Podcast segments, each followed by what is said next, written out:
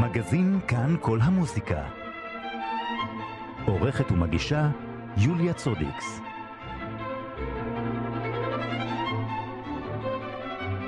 ערב טוב לכם, מאזיני כאן כל המוזיקה, את התוכנית מגזין עורכת ומגישה יוליה צודקס בהפקה אמיר ארניה. משירי ארץ אהבתי, מחזור של שלושה שירים מאת לאה גולדברג. שלושה שירים האלה הולחנו ובוצעו כמובן לא פעם אה, אחת, ועכשיו אנחנו מדברים על ביצוע חדש, אה, ארבע זמרות האופרה הישראלית, ואיתנו דוד זבה, המעבד והמנצח על תזמורת רעננה, אה, שהקליטה כמה מהזמרות האלה. את השיר, שלום דוד.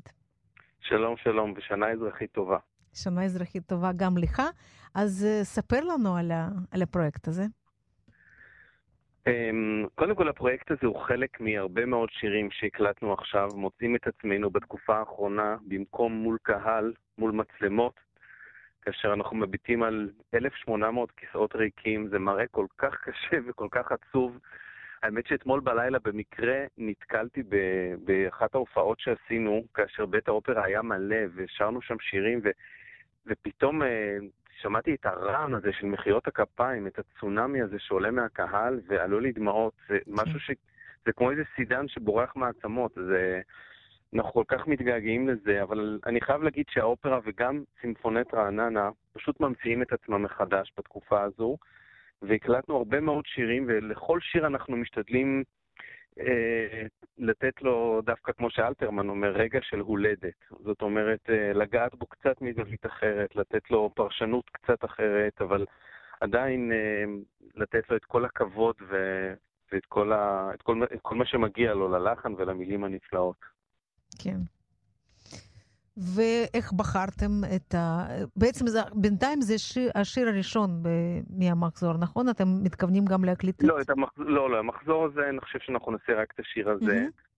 השיר הזה, קודם כל אני חייב לתת פה קרדיט למנכ"ל שלנו, לצח גרנית, שזה לחלוטין בחירה שלו, והוא אפילו עזר לי מאוד עם העיבוד. הוא אמר לי, תקשיב לכל העיבודים הקיימים, כן. ואחרי שתשמע את כולם תנסה להתרחק מהם. ו... וזה נתן לי, נתן לי פתאום כיוון מאוד נכון, כי השיר הזה קודם כל מאוד מסתורי. מצד אחד, את יודעת, אחד הפוליטיקאים הישראלים שכבר לא חי היום, אה, אמר פעם שבעיניו הדבר הכי ישראלי זה מכורה שלי, ארץ נוי אביונה. עכשיו, את המילים האלה לאה גולדברג לא כתבה על ישראל, אלא על ליטא. Mm-hmm. אם מישהו צריך לקרוא, אז, אז היא אומרת שרק שבעה ימים אביב בשנה וכל השאר זה, זה סתיו וחורף וקר ו, ויש, אה, ויש מלכה ויש מלך. זאת אומרת, זה מאוד uh, גלותי, מאוד אין לזה ריח וטעם של ישראל, אבל עדיין זה לא חד משמעי, ובכל דבר שלאה גולדברג כתבה, יש, uh, יש את, את הרב משמעויות הזאת, אם בכלל מדובר על ארץ או על אהבה או על, על מקום מסוים או על מקום שהוא רק בלב נמצא, או מקום שהיא לוקחת אותו איתה לכל מקום. ו... ולקחתי את המשפט הזה של מנכ"ל האופרה, שאמר לי, תתרחק מהביצועים הקיימים, mm-hmm. והביצוע בלחן של דפנה אילת, אולי הביצוע המפורסם ביותר הוא הביצוע של חווה אלברשטיין, שהוא ביצוע פנטסטי, יפהפה ומקסים, אבל הביצוע הזה הוא כבר אייקון בפני עצמו. והבנתי שכדי ללדת את השיר מחדש, אני צריך לקחת את ה... את, הפז... את המליזמה הזאת שהיא שרה בהתחלה, לה לה לה לה לה לה לה לה לה לה ולהוציא אותה החוצה. ולהכניס פנימה בחזרה משהו, אבל לא עם, לא עם האגו הקומפוזיטורי שלי, אלא איזה ציטטה מדבר ידוע אחר. וחיפשתי משהו שמתחיל, שהוא כתוב במין שש מיניות כזה, אבל שהוא מתחיל על הביט הכבד הראשון של התיבה, ובסוף אה, מצאתי את הסרנטה של שוברט, של טה-רה-רה-דה-דם, טה-רה-רה-דה-דם, וזה נכנס במקום הלה לה לה לה של חווה אלברשטיין. ומפה השיר כבר לקח, הסרנדה לקחה אותנו לכל מיני מחוזות, אה, גם כן מסתוריים אחרים, כשבבית האחרון, לתוך השירה של הבנות, הסרנדה נכנסת פתאום, כאשר אחת שרה את המנגינה והשנייה שרה את הסרנדה, וזהו, זה כבר די כתב את עצמו ככה. Mm-hmm. אנחנו תכף נשמע את זה, אבל זה כבר נשמע מאוד מאוד מסקרן ומעניין. ומי הגברות הנחמדות ששרות את זה? שרות ארבעה זמרות אה, אופרה נפלאות, אה, גוני כנעני, ענת צ'רני, דניאל אסקורקה וטל גנור. כן, איזה יופי. יופי של האנסמבל. מה בכלל מצב הרוח של, של זמרי אופרה ועובדי אופרה? יש תקווה שזה עוד מעט, עוד, עוד מעט זה מסתיים ו, ונתחיל לראות אחד את השני? אמ, יש תקווה, ברור, עכשיו את יודעת, כשיש חיסון, אז אנחנו פתאום רואים סוג של אור בקצה המנהרה הזו, אבל אני חייב להגיד לך שעוד מעבר לכל בעיות הפרנסה והעבודה, שכולם יודעים על מה מדובר, המקצוע הזה של אומנות, לעמוד על, על במה מול קהל גועש ו- ולהחליט אם השיר הבא זה too much, או שצריך להוסיף עוד שניים, לנסות לקרוא את הברק שלהם בעיניים ולפענח אותו, ו- ולהבין איך, אם בכלל לדבר לפני השיר הבא או מיד לדלג הלאה, או, או זה פשוט סוג של דיאלוג, זה פשוט לעשות אהבה ולדעת איך, איך לעשות את, ה, את העניין הזה של במה ושל קהל. וכשזה לא קורה כמעט שנה, זה, זה מתחיל להכניס אותך לחרדות. ואני בן אדם לא חרדתי, אבל זה מתחיל להרגיש לי כאילו אני קוסם, שקשרו לי את הידיים במשך תשעה או עשרה חודשים, ועכשיו בבת אחת אומרים לי, עכשיו תנסה להוציא שפן מהכובע. ואני אומר, רגע, זה הכל זריזות ומיומנות של ידיים. אני, הידיים שלי היו קשורות המון זמן, ואני מתחיל לחשוש שאולי אני מאבד את זה, שאולי אני לא זוכר איך עושים את זה. כן. וזה פשוט סוג של חרדה. ל, ל, ל, המפגש הזה, את יודעת, יצא לי פתאום לעמוד מול תזמורת. לשמחתי עשינו, זה ערב ראש השנה, עוד הצלחנו לעשות איזה קונצרט אחד שלרגע אחד פתחו. לעמוד מול סימפונט רעננה בכיכר העיר ברעננה ולעשות קונצרט, ו- וממש, אני התרגשתי לפני זה כמו לפני הקונצרט הראשון שהיה לי בחיים. Mm-hmm. פשוט להרים את הידיים וזה יצא, המג'יק יקרה, ה- הכל יהיה ביחד, אה, כאילו הם יקראו את הידיים שלי, אני אקרא את הנגינה של הכל, זה ממש, זה, זה מכניס אותך כמעט לחרדות, זה המילה, זה המילה. טוב, אנחנו כולנו נקווה לשנה מוצלחת יותר. דוד זיגה. כן, המעבד והמנצח על תזמורת סימפונט אה, רעננה. תודה רבה לך. תודה רבה לך, שנה טובה. להתראות. להתראות. שבעה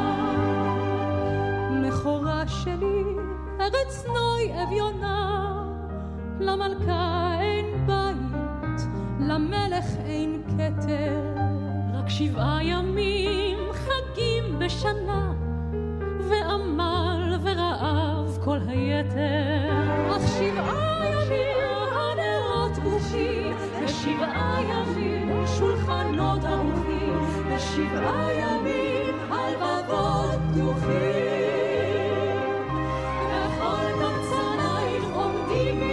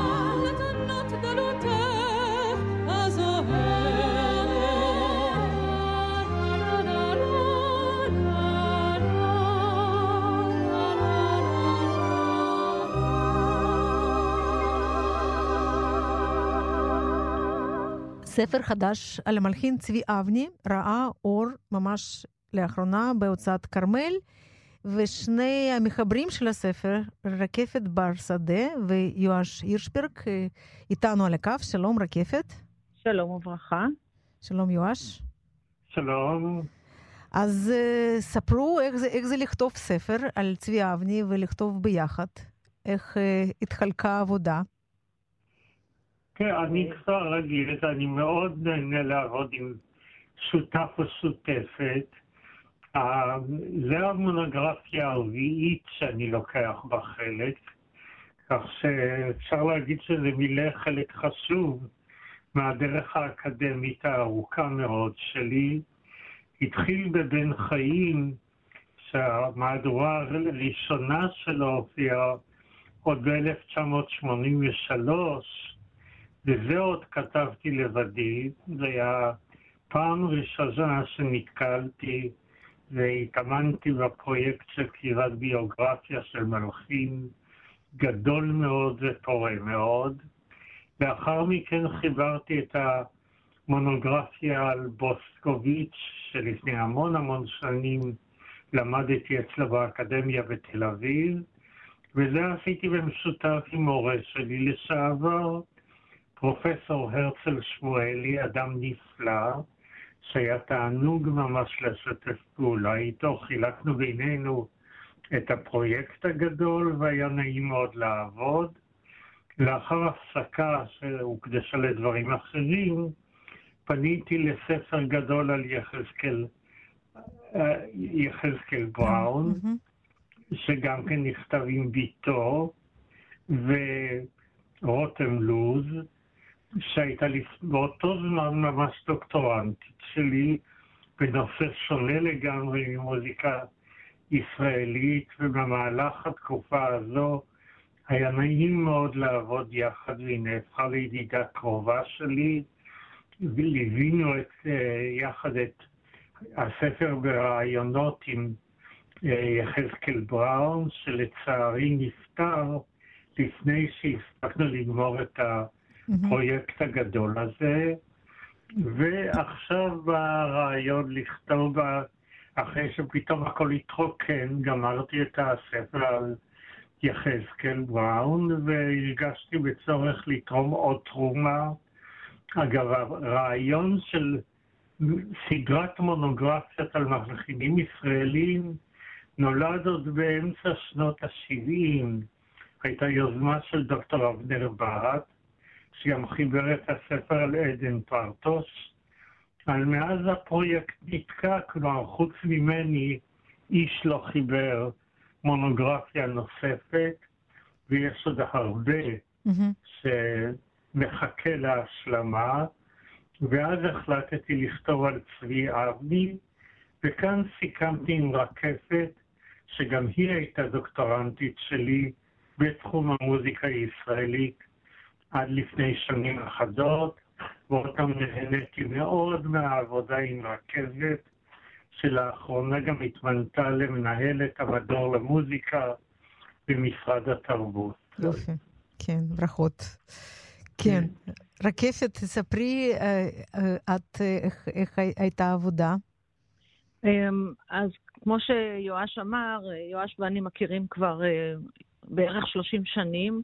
אני הייתי תלמידה שלו החל מהשנה הראשונה בחוג למוזיקולוגיה ועד הדוקטורט, ועד סוף הדוקטורט. אז כמובן שזה נעים מאוד ומאוד מאוד אה, אה, מוכר לעבוד עם יואש.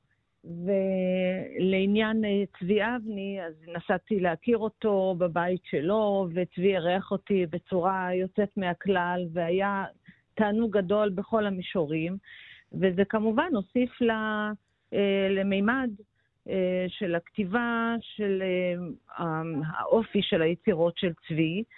אה, אז מבחינה, מהבחינה הזאת זה היה תענוג גדול, נהניתי מאוד, נהניתי להכיר יצירות של צבי, אה, גם את המוקדמות שלו וגם את האחרונות, ואת כל הספקטרום הרחב שבו הוא אה, כתב, החל ממה שנקרא המוזיקה הים תיכונית ועד המוזיקה שהיום רווחת בקרב המלחינים הישראלים, וזה היה תענוג גדול.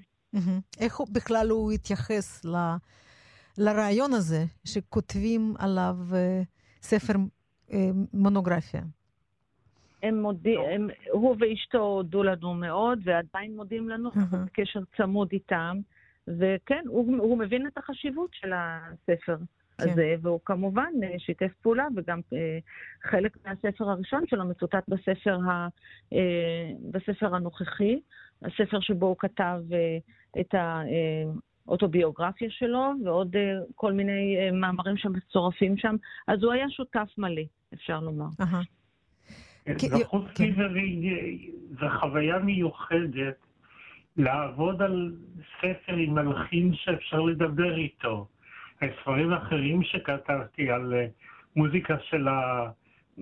על הקונצ'רטו של תקופת ויוולדי, או על אופרות מהמאה ה-19, אנו עובדים על כתבי יד, על פרטיטורות. כן.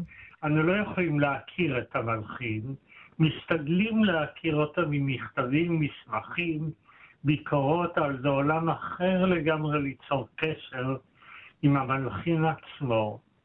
ועכשיו לגבי צבי אבני, צריך לזכור שמדובר על דמות כן. מהתחנה בארץ. היצירה הראשונה שלו שמוזכרת ברשימת היצירות שהרקפת אה, ערכה, נכתבה ב-1955, והיצירה האחרונה בינתיים, יצירה גדולה לתזמורת משה על הר נבו, הופיעה כשהספר כבר היה גמור ואני ממש עצרתי את העבודה עליו כדי להוסיף עוד פרק משנת 2020. כך שאנו מדברים מ-1955 עד 2020, דרך ארוכה מאוד של כל ההיסטוריה של המוזיקה הישראלית, כן. וחלק חשוב של ההיסטוריה של המוזיקה העולמית. כך שצבי תרם כאן תרומה מרשימה, יש לו קטלוג של 136 יצירות, והיה תענוג וחוויה גדולה להכיר אותם, לשמוע את כולם, זה גם כן חשוב. ואני יכול גם להוסיף שכל מי שיקרא את הספר, צמוד אליו אתר אינטרנט mm-hmm. של הקלטות של כל היצירות שלו, שנערך על ידי המכון למוזיקה ישראלית, כך שכאן אפשר, זה בשונה מונוגרפיות ישנות כן. יותר, כאן אפשר באמת להתוודע על היצירה כולה, ולא רק לכמה דוגמאות טובים שרוב האנשים לא יכולים לקרוא. כן, ברור. אני, כן, גילוי נאות, אני הייתי תלמידה של צבי אבני תקופה קצרה באקדמיה למוזיקה בירושלים, באיזשהו קורס לקומפוזיציה. אני מאוד uh, התרשמתי אז גם מיצירתו, ועדיין מתרשמת, וגם מאישיותו, כמובן. אז uh, אני חושבת שזה באמת uh, יהיה מאוד מאוד מעניין לקרוא את הספר עליו, ואני מאוד uh, מודה לכם, רקפת uh, ברסדה ויוש הירשברג. ספר... תודה רבה, תענו. על, על צבי אבני, תודה רבה. תודה, להתראות. תודה. להתראות. להתראות.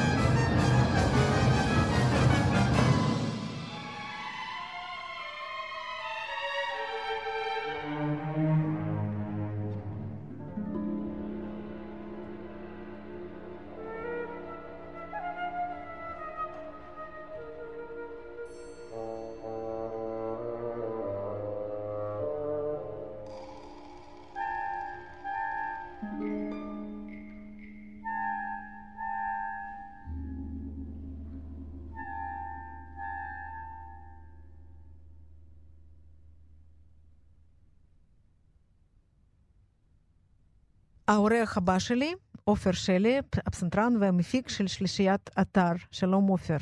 שלום, שלום. מה שלומכם בשלישיית אתר? שלומנו לא רע, לא רע. אנחנו אה, אה, ככה אה, עשינו מה שנקרא Plan B, אה, תוכנית אלטרנטיבית לעבודה בימי קורונה, אה, ואנחנו רואים גם את היתרונות הגדולים של התקופה הזאת. אוקיי, תשתף אותנו. אה, אין ספק שמוזיקאים נפגעו אה, באופן קשה אפילו, אה, אומנים בכלל, בתקופה הזאת, עקב עצירה של הפעילות. אבל את הפעילות הבימתית עוצרים, אבל לא את הפעילות היצירתית. ואני מרגיש, ככה, בהתחלה זה היה השערה, אבל עכשיו יש לי ממש הוכחות בשטח שיש איזושהי פריחה בערוץ אחר. אנשים עשו את מרוץ החיים, אה, הם לא יכולים ללכת לקניונים, הם לא יכולים אה, לנסוע לחו"ל, אה, ופתאום התפנה להם המון זמן שצריך למלא אותו בתוכן, והתוכן הזה הוא, הוא תרבות. יש לאנשים זמן לצרוך את, ה, לצרוך את הדברים האלה, ואנחנו מרגישים את זה ממש בכל הערוצים, עם הרבה צפיות ב... ב בסרטונים שלנו והרבה אה, כניסות לחומרים והקשבה. אה, אז אני חושב שהתרבות אה, עצרה במישור אחד והיא פורחת באזורים אחרים. כשאתה אומר צפיות, איפה בעצם אתם מייצגים את ה... מראים את החומרים שלכם? Uh, למעשה, יש לנו ערוץ יוטיוב, יש לנו uh, דף פייסבוק uh, מאוד פעיל, אתר אינטרנט, ובעצם, כמו הרבה אחרים, אנחנו הסטנו את הפעילות לצילום, צילום והקלטה של ביצועים. ואני חייב להגיד שאני מאוד נהנה מה, מה, מהאפשרות להקדיש לנושא הזה הרבה זמן ויצירתיות. אני חושב שזה פורמט שהוא אה, הוא שונה מאוד מקונצרט חי, אין מה להשוות, mm-hmm. אבל הוא לא פחות יצירתי ו, אה, ומעניין, ואנחנו מקבלים תגובות חמות לקליפים מוזיקליים שאנחנו מעלים בתקופה הזאת ומשתפים את הקהל. כן, ואתה אומר שממש יש קהל חדש לזה? זאת אומרת שאנשים שקודם לא, לא שמעו ולא הלכו לקונצרטים, עכשיו פתאום מגלים אה, אין ספק שמרגישים, מרגישים את העצמה של הקהל בכלל, את הגעגוע אה, לביצועים מוזיקליים. אה, ואת הקונצרטים בהחלט אנחנו מרגישים שיש יותר צפיות ויותר תנועה בערוצים האינטרנטיים. מעניין, ויש אפשרות גם to monetize it? כאילו, לעשות מזה כסף? אוקיי. את נוגעת בנושא כן. אה, מעניין. אה, תראי, מי שמחפש אה, לעשות כסף, לא הולך למוזיקה קאמרית, כן. בטח לא למוזיקה קלאסית. אבל אני חושב שכאן באמת זה אחריות, זה אחריות של ה, בין השאר של המדינה, זה אחריות של הממונים כן. להזרים חמצן לגופים. אה, שלישיית אתר, אה, לשמחתנו, אה, זוכה לתמיכה של משרד התרבות, ואנחנו גם, גם מריצים פרויקטים תחת עמותת פליציה בלומנטל, שהיא גם יזמה את, ה, את הפסטיבל של, של הפרויקט שאנחנו נדבר עליו היום. כן. וכן, אוקיי, בסדר. אה, אני מקווה שהשנה הבאה תהיה באמת מוצלחת יותר גם ב, ב, במישור הזה. אז בואו באמת נדבר על הפרויקט, הפרויקט המוזיקלי תעתועי נפש. אה, כן, אז אה, יש לנו, הפרויקט הזה בעצם ממשיך איזושהי מסורת. מדי שנה אנחנו מציגים פרויקט שהוא בשגרה מבוצע גם בישראל ובסיור אה, גדול בארצות הברית. אה, השנה אנחנו לא ניסע, אבל הפרויקט הזה בעצם שובץ בפסטיבל של עמותת פליציה בלומנטל, ויוגש לקהל באופן מקוון, בצילום, ובהקלטה במרכז למוזיקה משכנות שאננים בסוף החודש. מהמם. חלק מהמסורת של פרויקטים שלנו מהסוג הזה, הוא בעצם, יש לנו שני קווים. אחד זה שתמיד אנחנו מזמינים יצירה שנכתבת במיוחד לפרויקט. וסביבה סביבה משובצות שאר היצירות. והדבר השני, שבאמת גם הפך למסורת, זה שיש לנו איזשהו נושא חוץ מוזיקלי. אז השנה פניתי למלחין בועז בן משה, ביקשתי ממנו יצירה כזאת, והוא בחר בנושא של פגועי נפש, בנושא בכלל של מצב נפשי מעורער והדיאלוג של החברה עם, הנושא הזה, נושא כמובן מאוד טעון, וזה ממשיך גם סדרת של, יצירות שלו, שהוא כתב על אנשים שהם בשולי החברה. וקפצנו למים. אז בועז חיבר, חיבר יצירה ללופר ופסקול אלקטרוני וטריו. לקח טקסטים שכתבו פגועי נפש כמקור להשראה, וזה שירים שהם לא מופיעים באופן מפורש בתוך היצירה, אבל משמשים לו מקור השראה. כן. וחוץ מזה, אתם גם, בפרויקט הזה גם משתתפת ציפי פליישר, אני הבנתי כך, נכון? נכון, נכון. כן. אז לצד היצירה של בועז, שיבצתי בעצם מחזור שירים של ציפי פליישר, נהדר ומרתק, בשם נערה פרפר נערה. המחזור הזה הוא מבוסס על טקסטים של משוררים מסוריה ולבנון, ובעצם נכתב לפני 20 שנה, קיבל הרבה חשיפה וביצועים.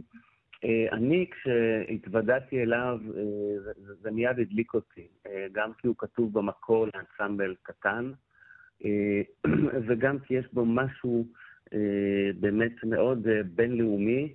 כתבה אותו בשלוש שפות, כל שיר מופיע בשלוש גרסאות אה, עם וריאציות, כן. אה, אנגלית, עברית וערבית. אה, והוא אה, מתחבר גם ככה ב, אה, באופן מאוד אה, מיוחד, הוא מתחבר ליצירה של בועז בן משה, mm-hmm. אה, כי יש שם ממש סצנות של אה, אה, אנשים שהם אה, אה, באיזה מצב מעורער. אה, אחד הוא מדבר על, על אה, ארון הקבורה ועל זה שהוא מקנא במסמרים של, ה, של הארון, שיש את אה, קרשי העץ שמחבקים אותם והוא מרגיש בדידות, ובשיר אחר יש מישהו שהוא חסר מנוחה ולא מוצא את עצמו. אה, וזה חיבור מאוד מעניין, אני חייב להגיד ששתי היצירות האלה, זו לצד זו, יוצרות באמת חוויה יוצאת דופן. Mm-hmm.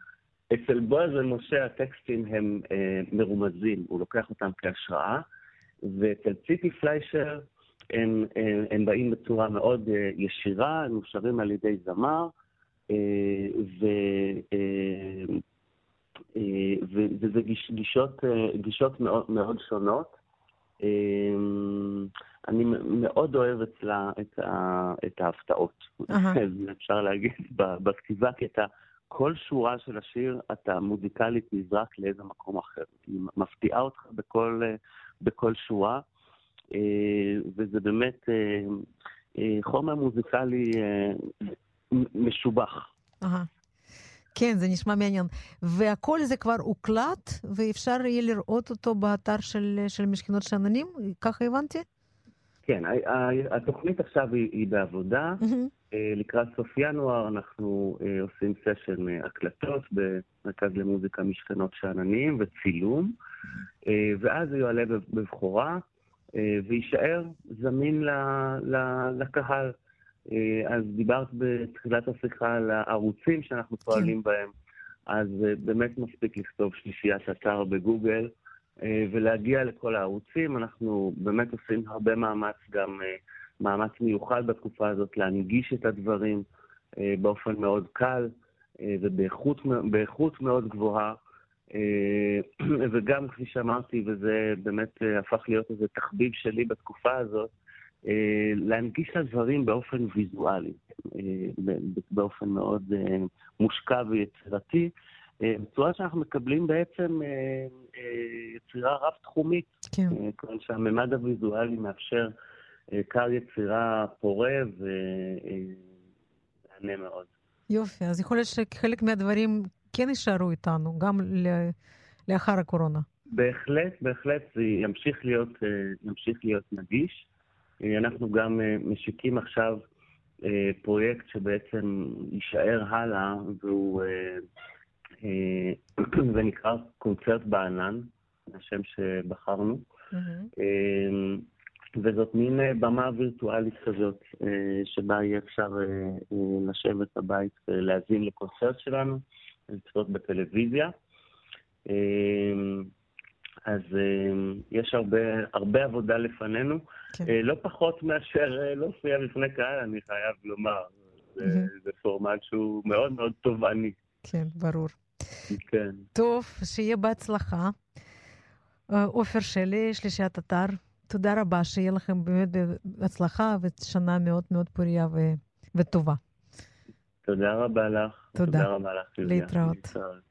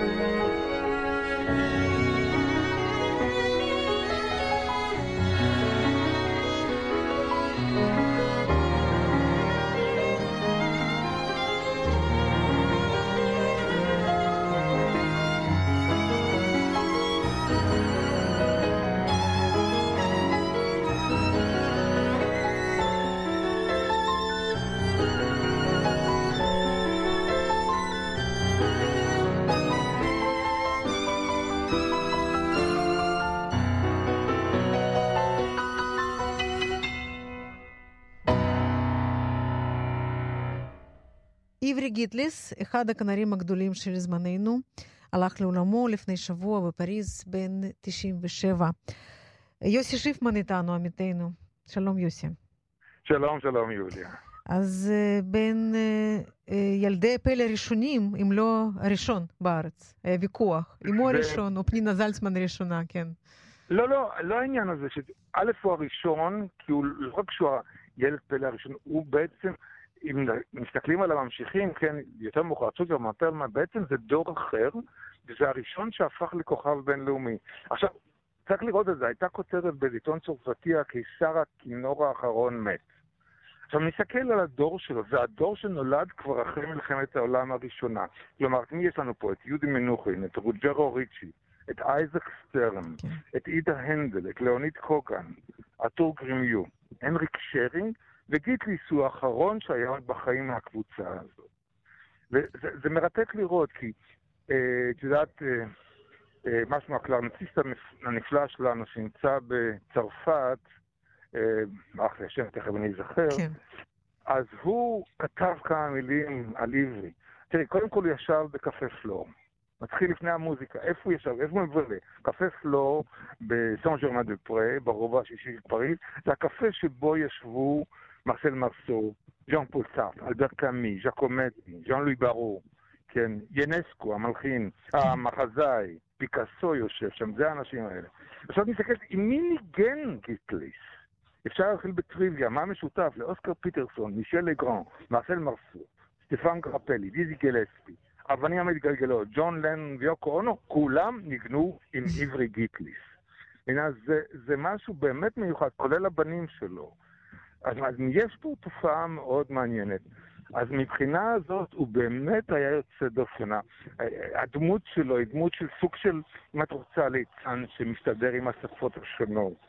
ואצל מי הוא למד, גם זה חשוב. המורה הראשונה הייתה תלמידה של סיגטי, ואז הוא שומעים, המורה הזאת ממליצה שהוא יפגוש את הוברמן, שנמצא בדיוק בארץ עם הקמת תזמורת הפילמואית. איפה נמצא הוברמן? בים המלח. אז אימא והמורה לוקחות את הילד שקראו לו יצחק מאיר, עוד לא קראו לו עברי. Mm-hmm. יצחק מאיר עד ים המלח, והוברמן שומע אותו ואומר שהוא יצטרך להגיע לפריז.